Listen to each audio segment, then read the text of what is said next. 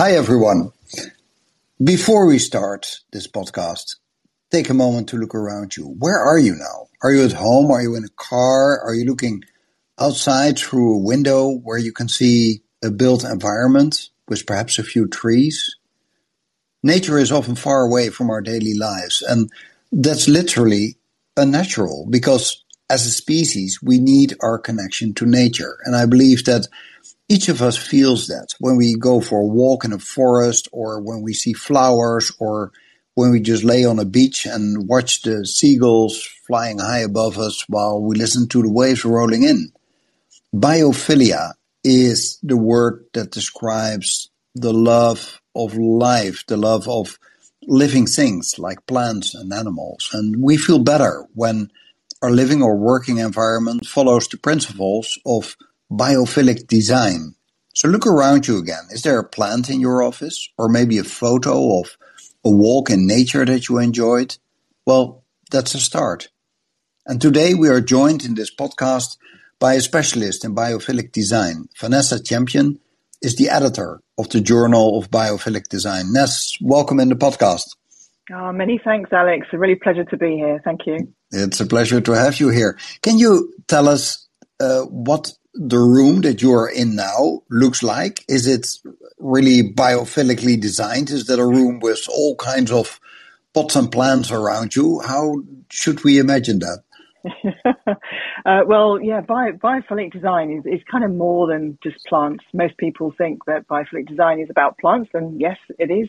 We need to bring nature in. Obviously, the, the, as you mentioned, biophilia means the love of life, love of living things. It was first coined by Erich Fromm, um, and then it was picked up by um, E.O. Wilson, and um, then it was applied by Edward Kellert. So people who are listening can go and go and Google those. Um, but my my room here, um, I have lots of natural wood. I'm working on a natural wood table, massive pine thing, which um, has seen lots and lots of life. I've got lots of wood things, natural materials around me, which is all good for our brain. There's natural light, although you're at 11 o'clock where you are, Alex. It's getting to, what is it, it's just past four now here in the UK. So it's starting to get a little bit dark. Um, but uh, I do have plants here. Um, yes, probably one, one too many plants. Lots of natural materials in the furniture, soft furnishings. So that's all about textures as well. Um, yeah. So, uh, yeah, so as I said, you know, biophilic design is more than just plants. It's also about reducing VOCs in your life uh, as well.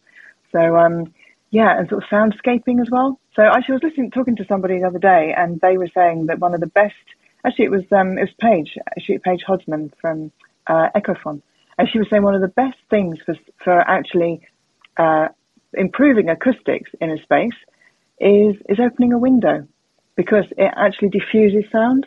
So where we need better sound quality for our, you know, for our brains, for uh, creativity, um, actually just open a window. So if you're finding yourself in a cacophonous environment, or if you're in an office, or if you're just in your house and lots of reflective surfaces, then uh, then open a window.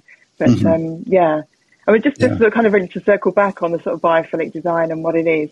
It's um, it's about bringing in representations of nature, whether they're real or whether they're um, patterns of nature, simulated um, elements of nature as well. So um, as you say, you know, sort of trees and plants and things. And this is not just not just in, in interiors, um, but this is also in the built environment as well, and architecture and, and city planning.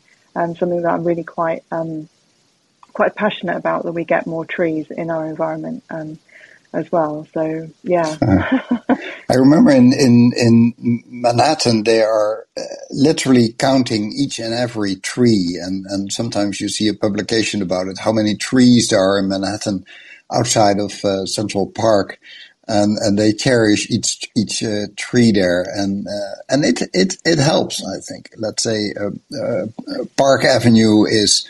Uh, just a bit nicer than, than let's say Fifth Avenue or, or Seventh Avenue, just because there's this tiny little bit of park in the middle. It's maybe a meter wide or two meters, not more than that, but it, it gives a bit of gives a bit of green. Um, and what you yeah. say about the windows. By the way, our acoustics are not very good in this broadcast. For those that are listening, we try to improve it. Um, Ness even opened a window, but we're still we're we're still not uh, at at the quality of sound that we would like to have. But I remember also in uh, when the Ministry of Foreign Affairs, where I worked for many years in the Netherlands, when that was designed, uh, there were no windows that could be opened at all, which was considered really modern in the early 1980s. That wow, you had a building where you couldn't open any window. That must have been a great building. And then the people working in the ministry they started a campaign that they could have windows that could be opened as, as a kind of compromise. We got a tiny little window that, mm. that you could open. I, I, I, suppose about the size of the window that you get in, in, in a prison. You, you wouldn't be able to climb out and um, but people were asking for it because probably they want to feel that uh, that connection uh, to nature. Well, it, so, yeah, it is. I think actually, yeah. I mean, if, if, the whole point about biophilic design is that I don't know if the sound is better now, by the way, um, but that one of the whole things um, about biophilic design is about um, we basically we, have not changed much since our lives on the plains. You know, since we were like Neanderthals, since we were our physiognomy is, is very very much similar. I mean, not Neanderthals, but obviously when we Homo sapiens. Um, but if you think about it, you know, we we were we were born um, to live in nature. We were born to operate in nature. Um, and just to sort of like circle back on the sound thing, and actually, if you think about it, in nature, there's it's never silent. There's always some kind of noise. So it's really good to also have some you know, natural sounds in your home as well. Um, but um, but yeah, but to talk also about the trees. Um, I was talking to um, obviously because I'm because I'm the editor of the Journal of Biophilic Design. I always end up in talking to all these other experts. Um, but um, they were saying that uh, we need to have be, be live within 100 meters of of trees because that actually helps our, our mental well-being. It helps uh, reduce uh, aggression as well um, in, in cities, particularly in inner cities. And um, so it's, it's really important that we plant more trees rather than cutting them down. Um, mm. sort of, uh, it, it, seems like people are quite keen on doing that at the moment, isn't it? Sort of cutting trees down without um, actually planting new ones or whatever. So. Yeah, and it's it, it's. I remember also reading research on um, well, first of all, that more trees in the city is better for many reasons. One of them is climate change because it mm. cools the city down. And then there was research uh, done in, in the United States that uh, there was a lot of uh, social and ethnic profiling in uh, which neighborhoods actually got mm. the trees. And uh, it, it uh, turned out that neighborhoods where you have more people of color were uh, nearly always the neighborhoods with uh, the least mm. amount of trees and therefore mm. suffering more from well all the disadvantages of not having mm-hmm. trees. Uh, yeah. One extreme is that it gets just so much hotter in the summer um, when you when you don't have trees. So it's it's an important element in in designing uh, cities. But but how do you how do you become a biophilic designer? Is there like a study that you can follow, or how does one become a biophilic designer? Because it's not that I that I meet many of them. I see the results of their work, but it's not that yeah. when I bump into people that say, "Well, I'm I'm a biophilic designer."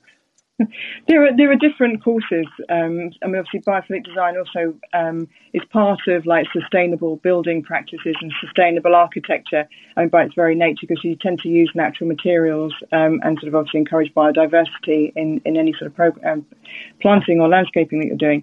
Um, but um, people like Oliver Heath.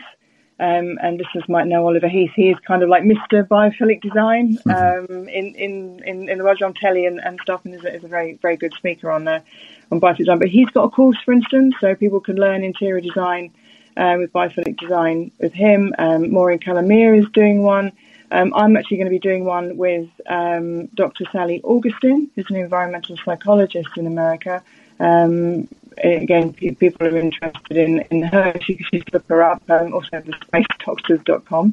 Um, but um, yeah, this, it's kind of, and also I think um, I think some people will naturally design more naturally, if you know what I mean. They will they will be drawn more to natural materials and and and, and wood and, and, and natural light and um, like I say soundscaping and, and textures and better carpeting and, and, and sort of not using um, plastic materials and, and things. So yeah. I think just by by their their sort of design preferences, they'll be moving more that way. So there are courses out there, um, but you have to look for them. mm. And is, is, there is there a trend? Because if I think of, let's say, the 1960s, a mm. modern house was full of plastic. The chairs were made of plastic. The tables yeah. were made of plastic because that was like that was really modern. That was the future. And and if you had a wooden table, you had to throw it out because there was something ancient of the Middle Ages. And now I can imagine. I'm not sure if that's true, uh, but now that more and more people are really getting worried about our environment, they're worried about climate change, about the, the loss of nature. Yeah. Uh, the the pollution of plastic. Plastic gets a different kind of kind of image. Uh, it is no longer the future, but it's it's a symbol of of, of everything that is bad. Um, eh, would that? Eh, do you see a trend there? Are pe- people getting more interested in in biophilic design? Absolutely, absolutely. Um, I mean, when I set up I said I had a, another company first of all where I was selling my own prints um, to, for nature and taking them into healthcare because I'd heard about biophilic design and when I first googled it, there was like two or three things came up and it was like the same old, same old and and and now when you Google biophilic design, there's there's shed loads of information. It's on CNN, it's on you know on on sort of all kind of um, you know uh, mag- fashion magazines even um, are talking about it. Home and design magazines. It is becoming a more recognised trend, thankfully, actually, because it's better for our whole mental and physical well-being. Um, and I think as well with like trends like sustainable fashion and obviously with climate change, with COP26, all these things, everybody, it seems like there's a huge movement um, to push our mindsets forward to more to more sustainable living. And um, yeah, and as you say, it, it has actually um, started to manifest itself in design, in architecture, in town planning, in city planning, thankfully. Um, things like green roofs as well. You know, you've got um, living walls, uh, which are great um, for reducing um, pollution, for instance. I mean, you can put that in a city, which is fantastic.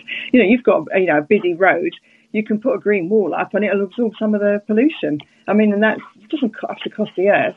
I interviewed a guy called Daniel Bell, and he's got he's got an amazing system. It's so brilliant. He's done it on Piccadilly Circus, and it's um it's basically uh, a felt a recycled material um, uh, system where he stapled it. If you, if you you have to look at it on the video thing because he literally gets the staple gun and he's stapled round this plant. Um, there's no uh, earth, there's no compost in there, so it's completely sustainable. It's held on a frame on the side of a building, and of course it reduces all the pollution, um, a lot of the yeah. pollution in uh, in Piccadilly. So, so yeah, there's there's more and more trends it's not just aesthetically beautiful, I mean, which obviously people are wanting to do, um, but I think with people being more conscious of sustainability and biodiversity issues and climate change and wanting to do something different, I think it's also a physical sort of design manifestation within their space. To almost, I think as well with brands as well and corporates, you know, if they've got plants in the office, it's, it's like recognition to the staff to say, look, we care.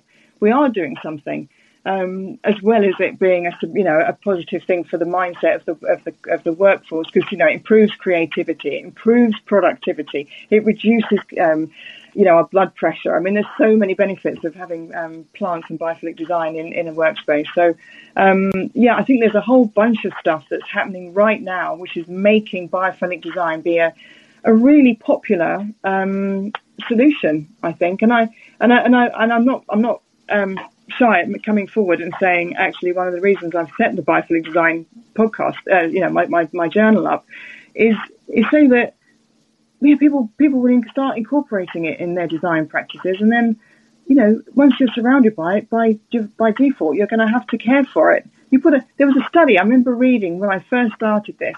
You put a pot plant. I'm going to bring a pot plant up because we're on video as well. So I just, but you you take a pot plant um, and you put it on somebody's desk and then you say, right, there you go, and you, they, then you tell them to move, they will take the pot plant with them because it's a living thing. They care for it, and it's also yeah. if you're feeling a bit down in the dumps and you're not feeling like you know anything, you take you have a pot plant to care for. It's like having a cat or a dog or something, but it's you actually then it encourages. It's proven that it encourages self care as well.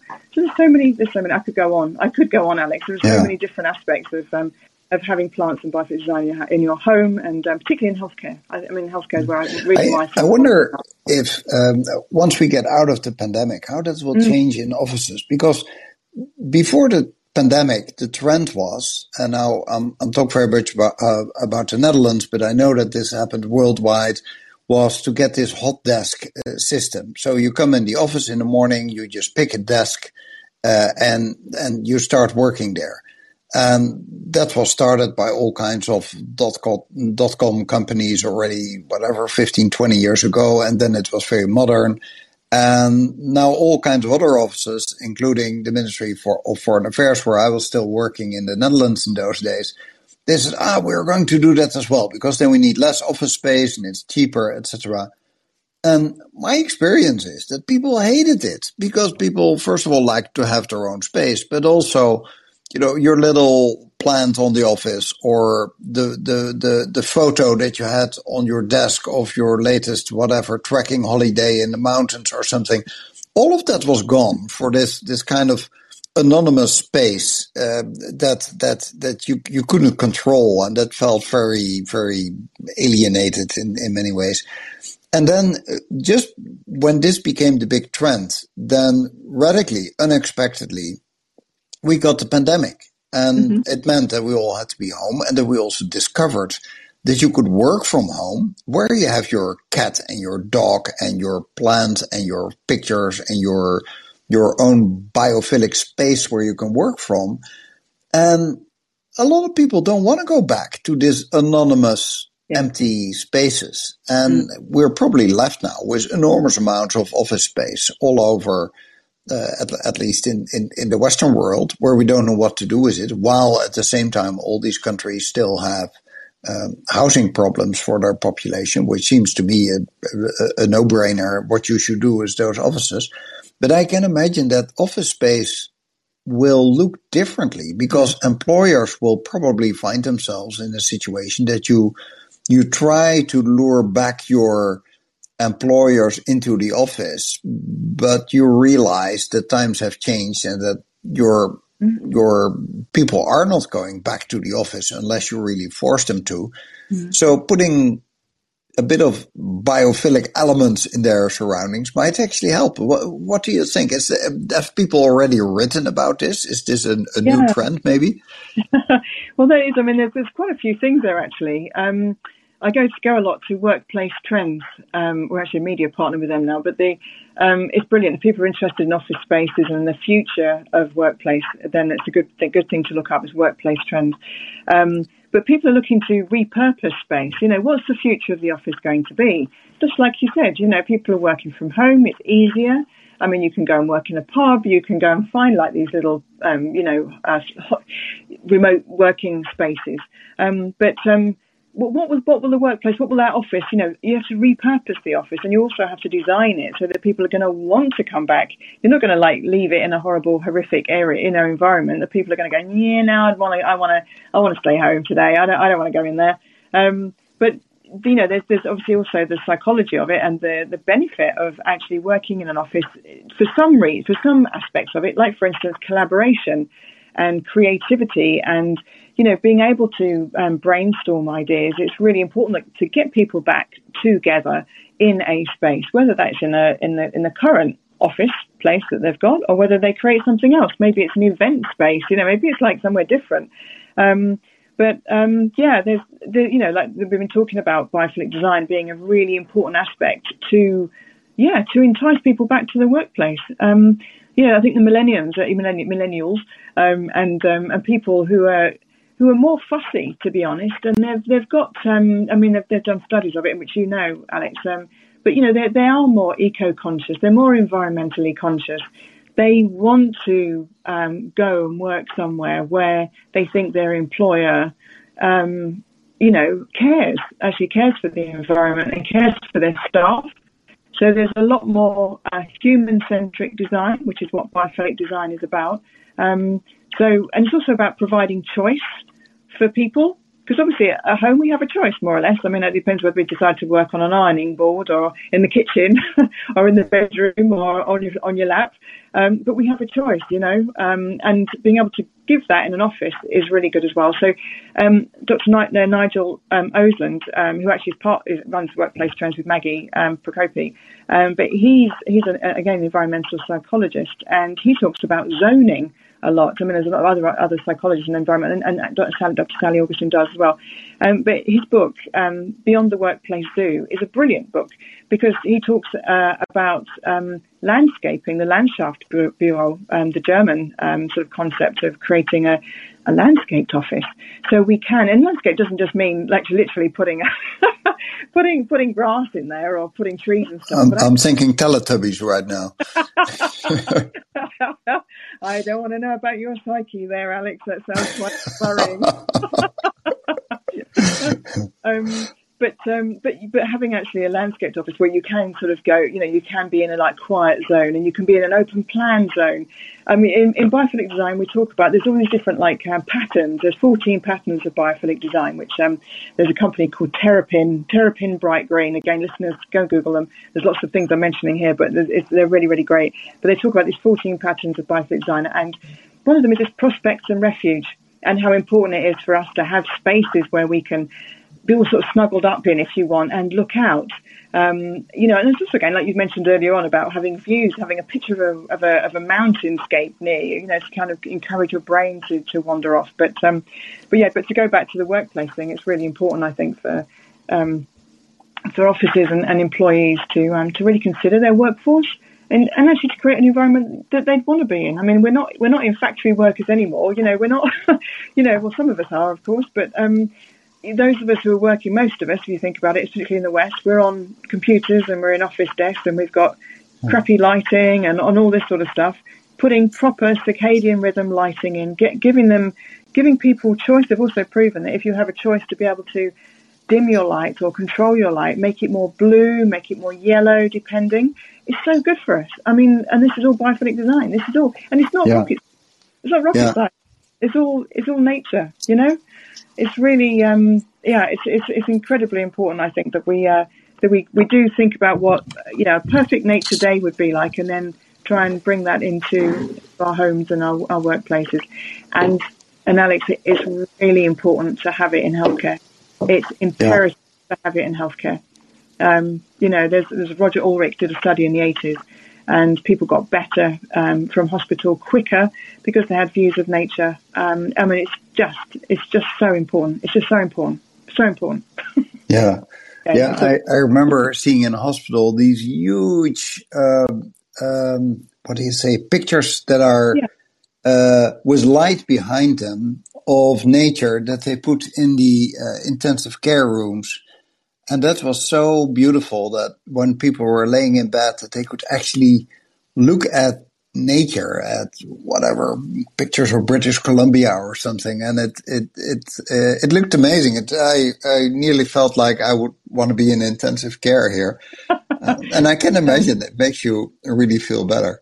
Yeah, well, that's that's the reason I, I set the company up. That's the reason I set by you know why I started researching this biophilic design because my dad my dad had Alzheimer's and vascular dementia, and he spent his last days in a in a place, and he was looking at ceiling tiles, and I, and the environment around him was okay. I mean, there was not very much biophilic design, but it was like you know it was quite a nice place. But he was looking at ceiling tiles, and I'm thinking this is so sad that he's spending his last days looking at looking at white squares basically. And if you think about it, with Alzheimer's, they've got no frame of reference. It's like it must have been incredibly scary, you know.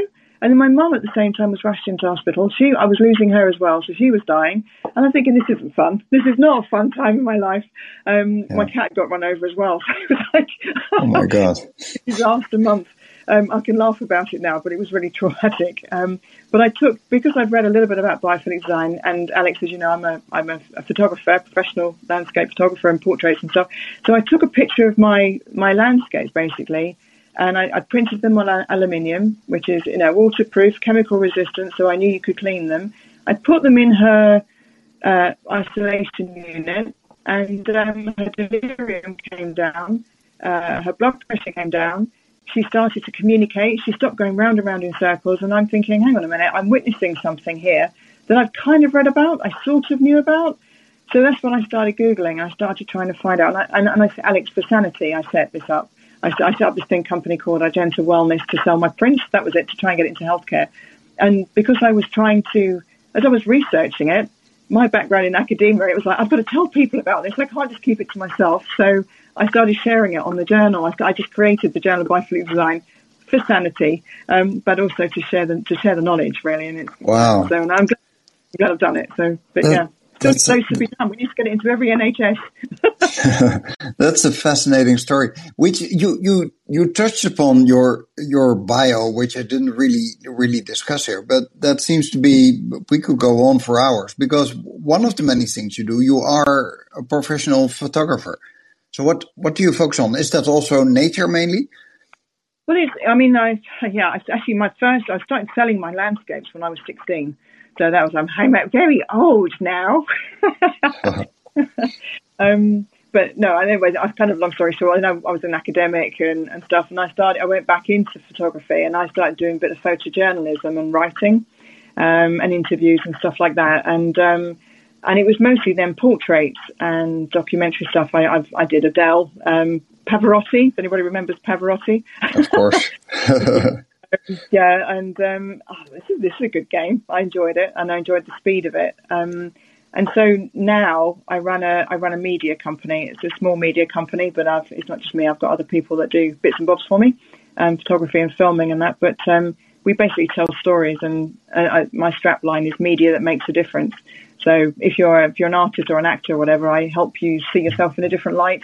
Um, and um, yeah, and we'd obviously do it for corporates as well and, and video work. So, uh, but I, yeah, I think I think the power of, of good media to make a difference, to make a change, to influence people, to inspire uh, discussion and communication and dissemination of news and information, you know, and, and, knowledge, I think is so important. It really, yeah. really. Um, do people still trust the media? Oh, there's a loaded question. um, I I think there's a lot of cynicism, don't you? There's there's I, I'm oh, yes. yeah yeah. I, well, there's there's I, social media was first a revolution because yeah basically everybody became a journalist and everybody became a consumer of much more than the newspaper to which you had a subscription subscription and that, that, that ended up in your mailbox every day. And suddenly there's this, this enormous amount of, of, of media available in all kinds of different forms. It's an overload and you have to pick and choose. And yeah, I, I, personally, I think it's been, uh, uh, it's it's been a blessing and a curse. Uh, yeah. Most of all, it, it seems that um, my idea is that you need a bit of training and education to find your way in that jungle, and that a lot of people are are lost and are tricked into believing that they see a diversity of views. Well, actually, they are just being manipulated by clever people that have an agenda to to get them there. But that's mm. that's that's the way I view the world. I, I, personally love social media and, and I love how media has developed in general. Um, but I'm I'm I'm very much aware of the risks. So so yeah. So where are you there on on media? Well, um, like you, uh, I thought when Twitter, for instance, came in, I thought this is interesting. What is this? Um, but I, I quite enjoyed watching how it was developing in terms of people being able to have a conversation and discussing news items and and and um, it being a very um, uh, uh, what's the word I'm trying to say? Very open, so that um, um, the people can get involved and actually communicate and, and contact politicians and MPs and stuff in a, on a very sort of open and direct platform. But I, I think what's happened is that it's become um, a money machine now. Um, you know, if you think of Facebook originally, that was again, uh, you know, I was quite cynical about that, and I still am. But that's now become your algorithm. If you're a, if you're a business, if you're a small business, you you can put your stuff on there, but you can't. No one can see it unless you pay for it. It's a pay per play. Instagram is the same thing. Um, so you talk about oh, you know how people's consumption of media and do we trust media? Unfortunately, I think the media that we see is weighted from those that pay. And who are those that pay? Well, they're usually sponsored machines or sponsored corporates. And um, yeah, it's not balanced. And, you know, we, we've had a discussion before, Alex, um, but I think for, for us as individuals, so, you know, our listeners, you know, all of our listeners, me, you, everybody, to go and find independent journalism, like what you're doing, Alex, is really important. You're, you're interviewing, like, I mean, Michael Mann and, and, and Erik Solheim. I mean, they're fantastically interesting and people. champion. Yeah, of course, yes, yes, yes. Uh, um, but it's it, but it's really important so that you can you, you, you get one to one with these people and you can actually you grill them and you understand you know you get the best out of them and and I think from from a listener's point of view you learn you learn more because it's a more of an intimate conversation and it's you feel like you're part of it. So I, I think being able to consume uh, education and knowledge and facts on a different level um, on through independent journalism has to be the way. How you then navigate the independent journalist, I think, it has to be through peers.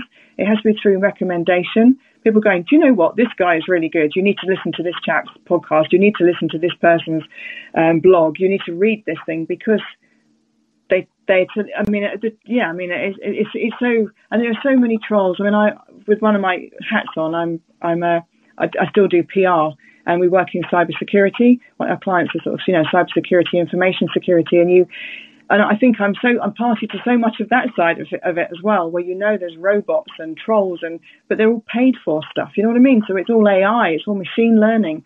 So um, yeah, I think again going back to independent journalism, um, I think is really key. Um, I mean, I, I, can't, I don't really want to badmouth any particular newspapers, but some of them are sponsored by certain capitalist machines, and um, you know, they have their own agenda, you know, for right or wrong, but they have to sell advertising. So if they have to, by default, they can't be seen to be so anti-fossil fuel because they're not going to get the, you know, the, the, so yeah, yeah, independent journalism all day long it has to be. Yeah, I, I, I'd love to hear as well. Yeah, you live in the country of Brexit, so you've seen your share of, of manipulation of media, of course. Mm-hmm. But, uh, yeah, I believe very much uh, the same way in, in independent journalism, and I really uh, I find myself that I'm more and more reading newsletters from people that I trust, where I say, well, they have like they bring in something new and original without an agenda. Of course, there the problem is I experience it myself. How do you do, how how do you get funded? You know, I get I have uh, luckily, I have some supporters on on uh, on the newsletter that I have, but it's really tough to make a living out of it. It would be so much easier just to join a newspaper and work there as a journalist. So there's so there's there's a challenge, and I hope that this becomes more of a trend that people instead of um, relying on uh, traditional news channels, that people pick up more things like uh, like individual newsletters. They're growing fast, especially during the, the pandemic. That uh, it has really become a trend now. And uh, well, Callin might actually be an interesting development. It's still very small, of course. It started only in September, yeah. Uh, so you might call me an early adopter here.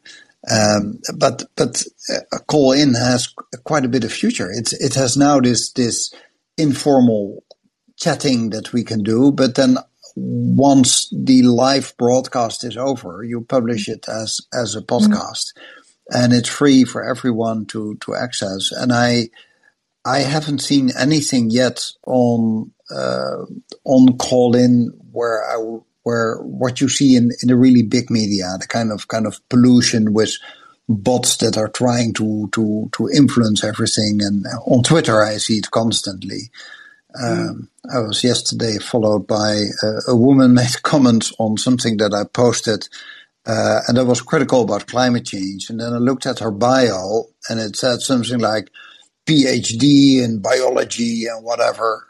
But the only thing was she had spelled PhD with three capital letters. So then I looked at what she was posting, which was all kind of of of uh, Trump kind of promotion. Um, and she wasn't able to spell PhD, but she claimed to be one. Uh, so that's typically the kind of bots uh, that uh, that you're uh, that you're meeting online now. So yes, it's it's it's a rapidly developing field, uh, this this more independent journalism, and I'm I'm I'm a big fan of it. So um, if if people want to get involved in, in, in the change, in, in engaging on, on socials and sharing imagery and, and, and, and listening and, and educating themselves, um, where where should they start? Where would you where would you guide them to? If people say, well, um, I I believe that you know our society should be changing. We should move. We should there should be a trend of going back into nature. We should be better informed in the kind of issues that we just spoke about. Where would you? What would you advise people to do, apart from putting plants on their desk? we should do that first while you're thinking. um, you know what? I think um, I think talking to people is in real life uh, or like this, you know, engaging with someone. So, you know, people. I mean, like for instance, you've built up trust through, you know, your listeners know who you are, they know your background, they know your credibility, and if you recommend a podcast or a, or a journal or a thing, I think you you know from you know from my point of view, I'd go, oh wow, that's that's you must have looked at it, and at least you you know you've got an idea that it would be a coaster thing. So I would probably follow that. Um, if I was starting from scratch, I, I think you know if you go to events, you know if you go to a conference, is always good because you can talk to people in the audience. Um, you can go and speak to a speaker. You know, if the speaker's, you know, giving a presentation, you think, you know, I really like what they said or if you're listening to a YouTube channel and, and somebody is being interviewed or whatever, and you think, you know, that they, they talk a lot of lot of sense there. And then you go off and find more, or you read books as well. That's also really good. You know, um, the traditional media. Go and find a book. Go to your library. Go go to a bookstore. Go and wander around Waterstones or an independent books books dealer, and just pick off books from the shelf, and then and then Google the writer and the author are they have they got a blog or do they contribute to a particular journal do they do they put their name to something so you know you know might, might it's not 100% fail safe but it's it's probably a good um, credible way of look finding finding uh, sourcing new um, new content i mean i've yeah. i mean so as you said sort of phd my background obviously academic i've always gone to the primary source if i can you know i'll always go to the person who's said the thing in the first place. Can I interview you or can I speak to you? Can I find out about you? Can I dig up that inscription? you know, can I can we can we go back to that original thing to find out the truth? Um, yeah. Because when you when you do it through hearsay, it's, it's just it gets diluted for a start. Anyway. Yeah, exactly, exactly. Yeah, I think I'm looking at the clock, and we we could go on for hours. I got a few mm. last things to ask you. Um, tell us about the spacedoctors.com.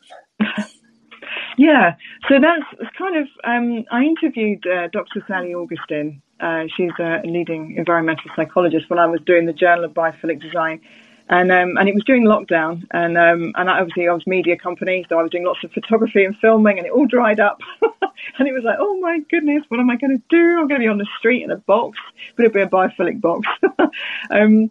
and and I was sort of chatting to her, and she said, oh, "I've got this idea." So we we went one thing went back to another, and then eventually we set up this this basically a membership platform, the Space Doctors, and you, and you learn about um, how to design your home to live the life you always wanted to live, and it's all based on science. It's all based on environmental psychology. So so, for instance, you know, if you, if you want to be more, so obviously Valentine's Day is coming up. So, if you want to be more attractive to the opposite sex, you know, stand against a red wall or wear something red because then we're more attractive to the uh, to the other opposite sex, uh, apparently.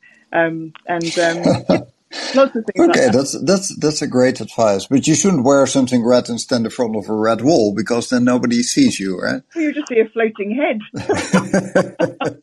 you wear a jumpsuit unless you've got legs on it, of course, you know. okay, this is something I never knew. Okay, that's that's uh, you learn something every day. I also work for Photo Aid Global Foundation. So yeah, that's that's actually mine. I um I set that up. Um, I founded okay. that. I came back. I was working in the slums in, in, in Mumbai with a charity called Born to Be Beautiful, um, who were teaching women um, in the slums manicures and pedicures. And I, initially, I was thinking, why would you do that? Uh, but actually, the women don't have any education, and it's, it's, it's so easy to put on manicure, you know, to nail, nail polish so that they can then swap for um, for, for food, for a little bit of uh, bit of money, and they can swap it for milk um, in the slums, um, and then gradually they can progress and, and then work in a little salon, you know, in, in sort of different places. But and when I came back, I, uh, I gave the pictures to a charity, uh, and they said, "Oh well, thank you." And I said, "Well, you know, I, I've been touched by the women so much. I've had this sort of like uh, a life changing experience working and, and, and listening to these women's stories um, that I wanted to do something more. So I put on an exhibition did the prints, um, got it all funded somehow. It was all, it was literally the kindness of strangers. I can't I can't even begin to tell you, Alex. Uh, there's many stories there, but um, I was very, I was incredibly humbling. And um, and then people came in to the exhibition going, "Wow, it's amazing what you've done." And I'm like, "No, no, no, no it's not about me, not about me." And um, and then I, I just this sort of this name came into my head, Photo Aid. I said, "It's called Photo Aid Global." Uh, uh um, and then I set up as a foundation, and, and now I've got 15 photographers and filmmakers you know, people who shoot for the National Geographic or the Economist, and I won't mention the Times and Telegraph, but people like that, um, and the Guardian and that, and um, and editors who, uh, yeah, who and and they put their time, they just donate their time for ch- to charities and NGOs to tell stories. Um, yeah, and put on exhibitions and things. So we've gone out to Zimbabwe, Uganda, Nepal, do loads of grassroots stuff um, in the UK and America and elsewhere. So I've got we've got people all over the world as well who are kind of like affiliates to uh, Photo Aid Global. So for someone listening, there's a um, you know budding photographer who wants to get involved, or is a professional photographer. There's there's lots of opportunities, and um, yeah, yeah, I'd love to uh, love to love to hear from them. Wow, that's that's fascinating. So I, I know from your bio that I touched only on some of the things that you're working on. So who knows, someday we should pick up on all, all the other activities that you're doing. Um, thanks so much for joining us. This has been um, a fascinating talk. I learned a lot, and that's always a, a good de- definition of of uh, fascinating talks that you say after it. Wow, I picked up a lot from this meeting. Um, thanks. Stay on the Zoom uh, because we can see each other. Uh, the other people cannot, uh, so I can say hi to you after this. Uh, before I end. Uh, for those listening, thanks so much for listening. Um, the people that are listening live now and those that will listen later once uh, this is a podcast for your agendas on this Thursday, like every Thursday at three o'clock Eastern time. Uh, there will be the podcast with Alistair Doyle, our weekly wrap up of the news.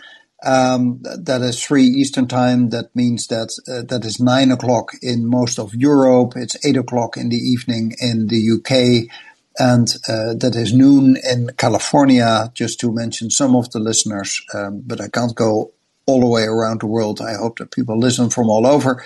Then on Friday, uh, at one hour earlier of all the times that I mentioned, so that's two o'clock Eastern time, I will have uh, Steve Ramage. Uh, that will also be a fascinating talk. He uh, works for um, the the uh, for geo. So what, what you have to think about is uh, taking satellite, uh, using satellite imagery and other data that you collect by satellites for all kinds of um, environmental um, measuring and environmental uh, policy making. So that is um, that is that is two more for this week.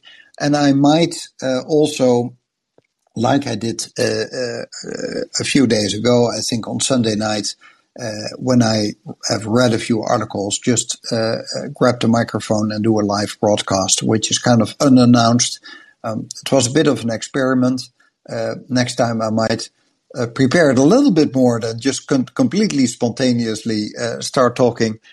But I heard from a few people that they thought that was a fun thing to do. So I might once a week or so do that as well at uh, unexpected moments. Uh, the weekend is probably more a likely moment for me to do so. So uh, with that, I hope to uh, see and hear uh, all of you uh, back here on um, on Thursday.